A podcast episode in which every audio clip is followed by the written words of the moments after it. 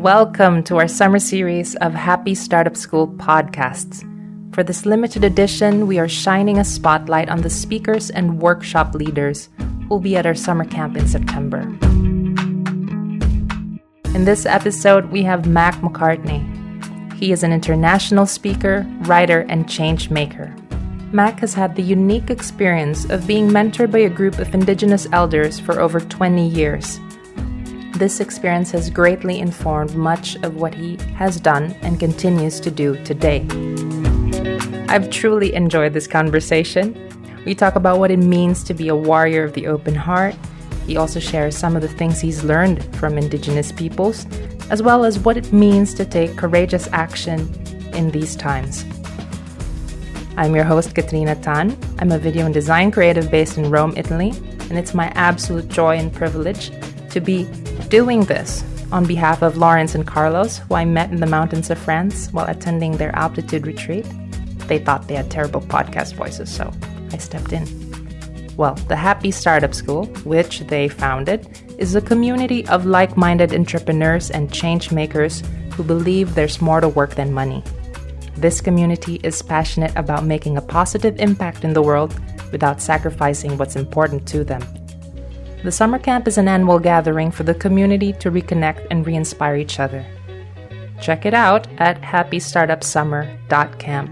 Now back to our conversation with Mac. Hello, Mac. So happy to have you as our guest. I'm very pleased to be here and have this conversation with you, Katrina. One of the things that stood out for me while watching your TED Talk was how you boldly ask people not to be embarrassed to speak about what they love and of what brings tears to their eyes. And then you end it by inviting them to become warriors of the open heart. Could you tell us a little bit more about what you mean by that? You know, it seems to me somehow over time, we have become encouraged to compartmentalize ourselves. And so we bring forward our thoughts or our ideas, but without the emotion that accompanies them, if you like. We bring our heads, but we don't bring our hearts. The developed world, we've become embarrassed at, at our emotions and have somehow um, subdued them or speak about them in rather disrespectful terms and yet it is our feelings, our emotions, and, and actually our dreaming and imagination which brings meaning and joy and enlivens and energizes everything. So uh, even when I when I'm writing, for instance, I will often go out walking in nature, and I will allow the the um, elements and all of the stimulus that comes from the natural world and the beauty that I see and the and the all of these things will activate my thinking, will activate my me. I think it's really a story which is about bringing all of ourselves, not just part of ourselves, and taking the risk of being fully alive and fully human not just, let's say, the clever, carefully prepared, cultured part of ourselves. It's like bringing the cultivated part of ourselves alongside the wild, wild part of ourselves. And, and, and I think a reason why, we, why we're uh, sometimes a little unwilling to do it is that actually it be, what's going to come out of our mouths or what, how we will in some way engage becomes a little less predictable. For instance, there is the risk that we uh, that we may suddenly find ourselves a bit tearful, or that we might find our voices moving past the carefully modulated tones of rehearsal into something a little more um, impatient or emotion filled.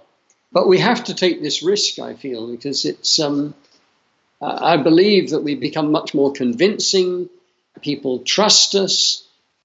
Everything becomes somehow infused with life the moment that we take the risk of allowing ourselves to speak not only from our heads, but from our hearts, from our bellies, from the depth of, of who we are. I love it. And in a way, you're suggesting that to open up your heart, it does take a whole lot of courage. Yes, yes. And, you know, when we use those words, uh, warrior of the open heart, the warrior, uh, you know, is a disciplined, courageous, has probably put many years of training and investment in their warriorship. It demands skill, all of those things. But then combined with the open heart, it, it then completes the picture, doesn't it? It gives a much more rounded picture. It also introduces generosity, kindness, compassion, dignity, true authority. All of these things become wrapped into our notion of the warrior of the open heart. And I think, in that sense, I hope very much it's much more inclusive because a warrior of the open heart doesn't have to stand six and a half feet tall and you know and all the rest of it. The warrior of the open heart could be six years old. I love it. Yeah deeply impressive as a human being or very frail and um, close to the end of their life. Uh, it, it's enormously inclusive and um, welcoming of people from all sectors of society, irrespective of their background, uh, privileges, or disadvantages. Thank you. I love this description that you have. Maybe you can give us a little background into what you do, because based on the material that I've looked at on your website and also some of your talks, there's a lot mm. of hmm. reference to indigenous wisdom. And maybe yes. you can tap a little bit into that part of your background as well as the work that you do now that brings these elements together. Yes, uh, very happy to. You know, I don't think uh, anything that I've ever done in my lifetime is one could really describe in terms of a well planned career. It's it was much more um, feeling deep within me that the work I was meant to do uh, was somewhere out there, but I couldn't really see it. So I, through I won't go into the whole story, but but through a very peculiar incident, I started working in the coaching of leadership, and it was a chance uh, encounter, a chance situation that occurred, and I had to jump in and get involved in facilitating a rather combustible and angry interchange between two people who happened to be corporate executives, and overnight became a leadership development coach. Wow. Simultaneously, I was on my own personal journey towards trying to find a home for what I would call the longing in my heart for some kind of spiritual context, some kind of spiritual pathway that could include the person that I was. I'm talking now around the late 1970s, uh, early 80s.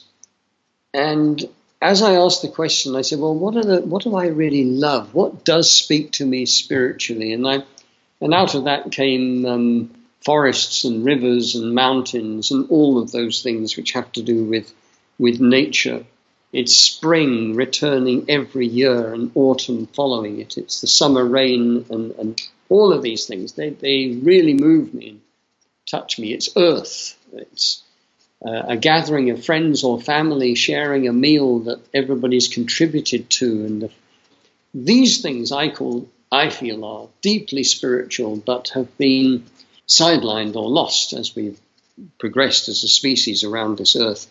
And indigenous people have been holding on to this for several centuries now, while the other half of the world has just gone racing off in a very different direction. So there, was, there is an archaic aspect to me, I feel, that has been resonating since I was very young. And I felt it was time to answer that call. So I, I began searching for indigenous people who could teach me about those aspects of myself that I felt were calling out for attention and that would help me find uh, my own way home to feeling like I truly belonged on this earth and could celebrate the whole person that I am. in those days, um, it's not like now, you know, where we have many, many people going off to South America and engaging with Aboriginal um, peoples of Australia and all kinds of different. The, the only indigenous people that I was aware of and could find any information about were Native American, and I therefore I set off in that direction.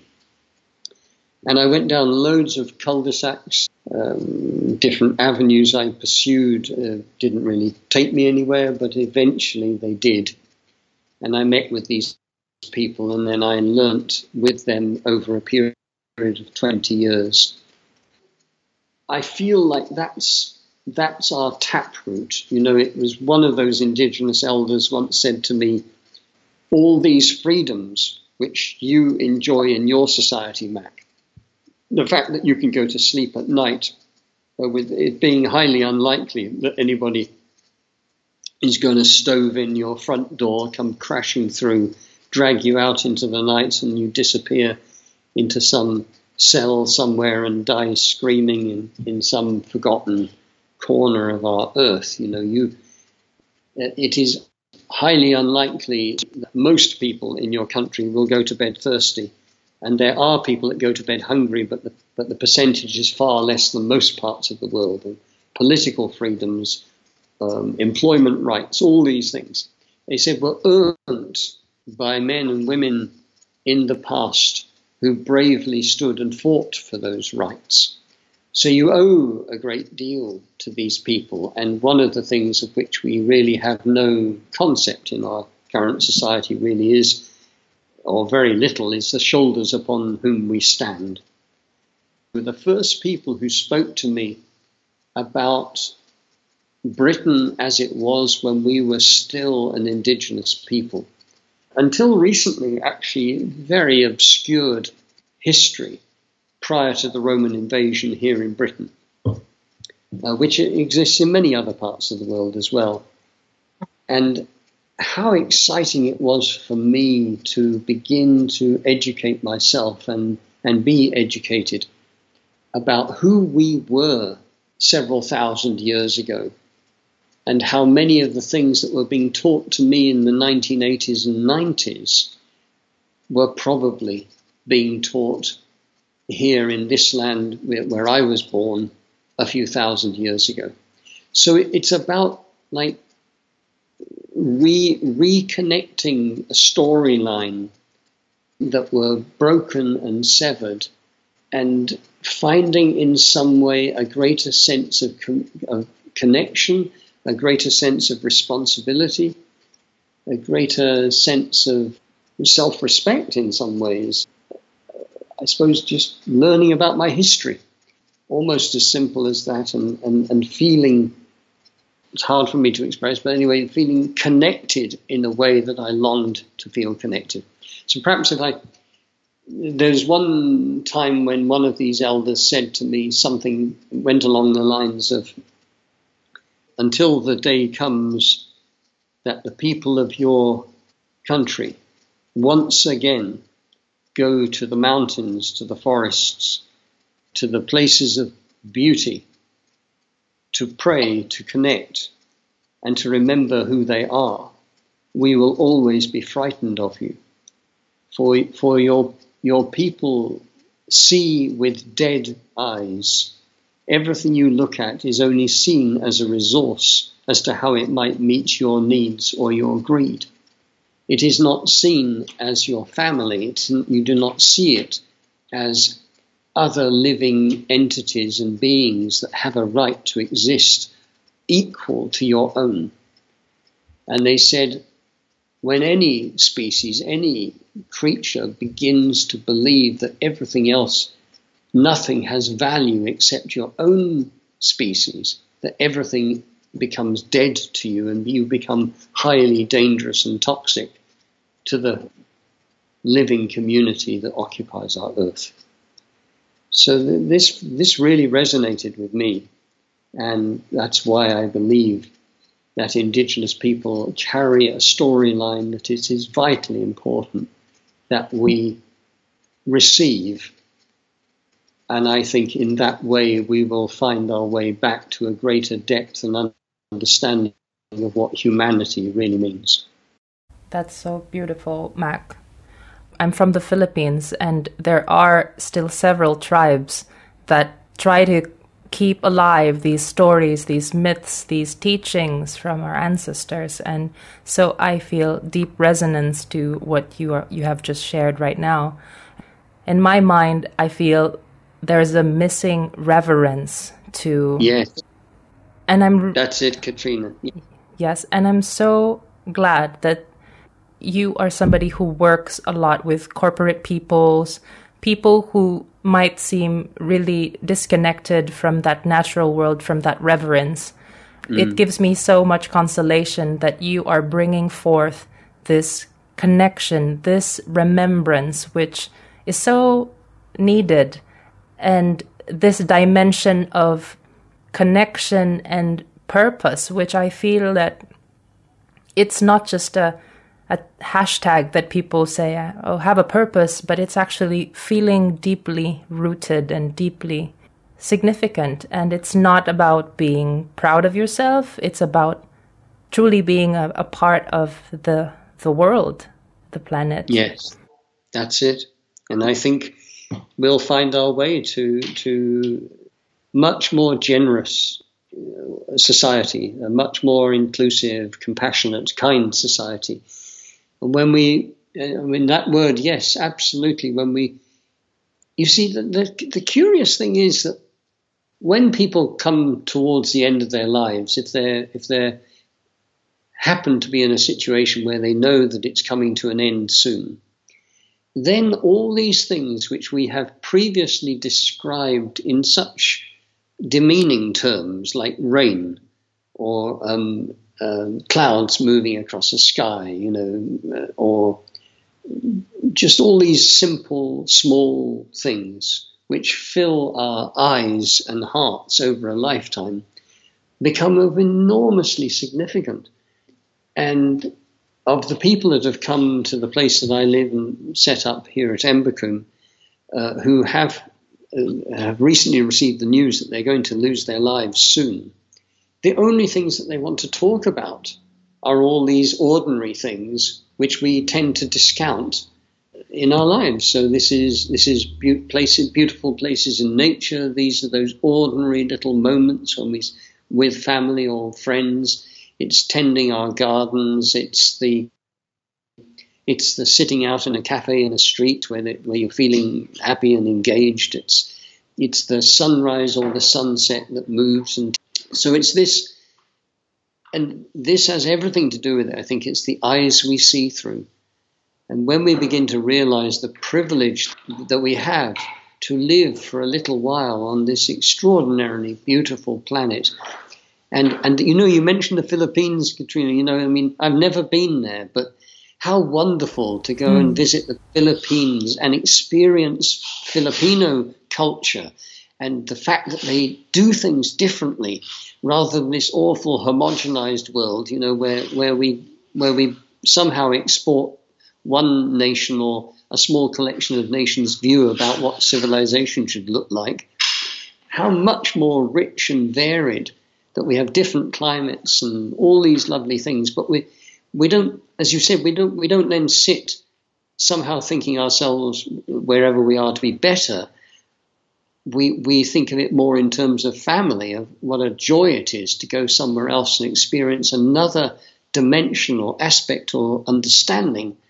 of customs and things. I mean, I, I just find that that's like going to different restaurants, isn't it? And yes. Having, having a feast in different places. And, you know, do we really want one restaurant where the same food is sold everywhere? I imagine not. I imagine we want to be able to go to a whole variety a different palette. I love this conversation. And I, I wanted to ask you about the talk that you're going to be presenting. It's called Taking Courageous Action. I'm curious about what you mean by that and why it's important.